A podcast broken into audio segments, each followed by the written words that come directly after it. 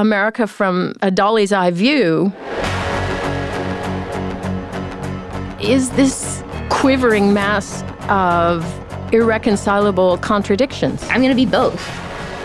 I'm going to be adored by church ladies and the gays. Yeah, the sexuality, the spirituality, the sensuality. That's exactly who I am. She's just a, a beautiful fountain of goodness. It's me. 100% Dolly is an extractive capitalist. I always say I give God the credit. I just want the cash. in terms of cultural power. I think she's like second to Walt Disney.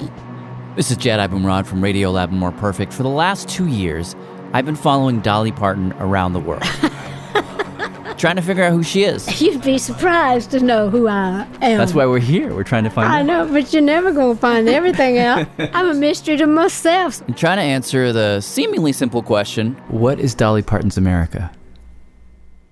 Well, Answers coming soon on Dolly Parton's America.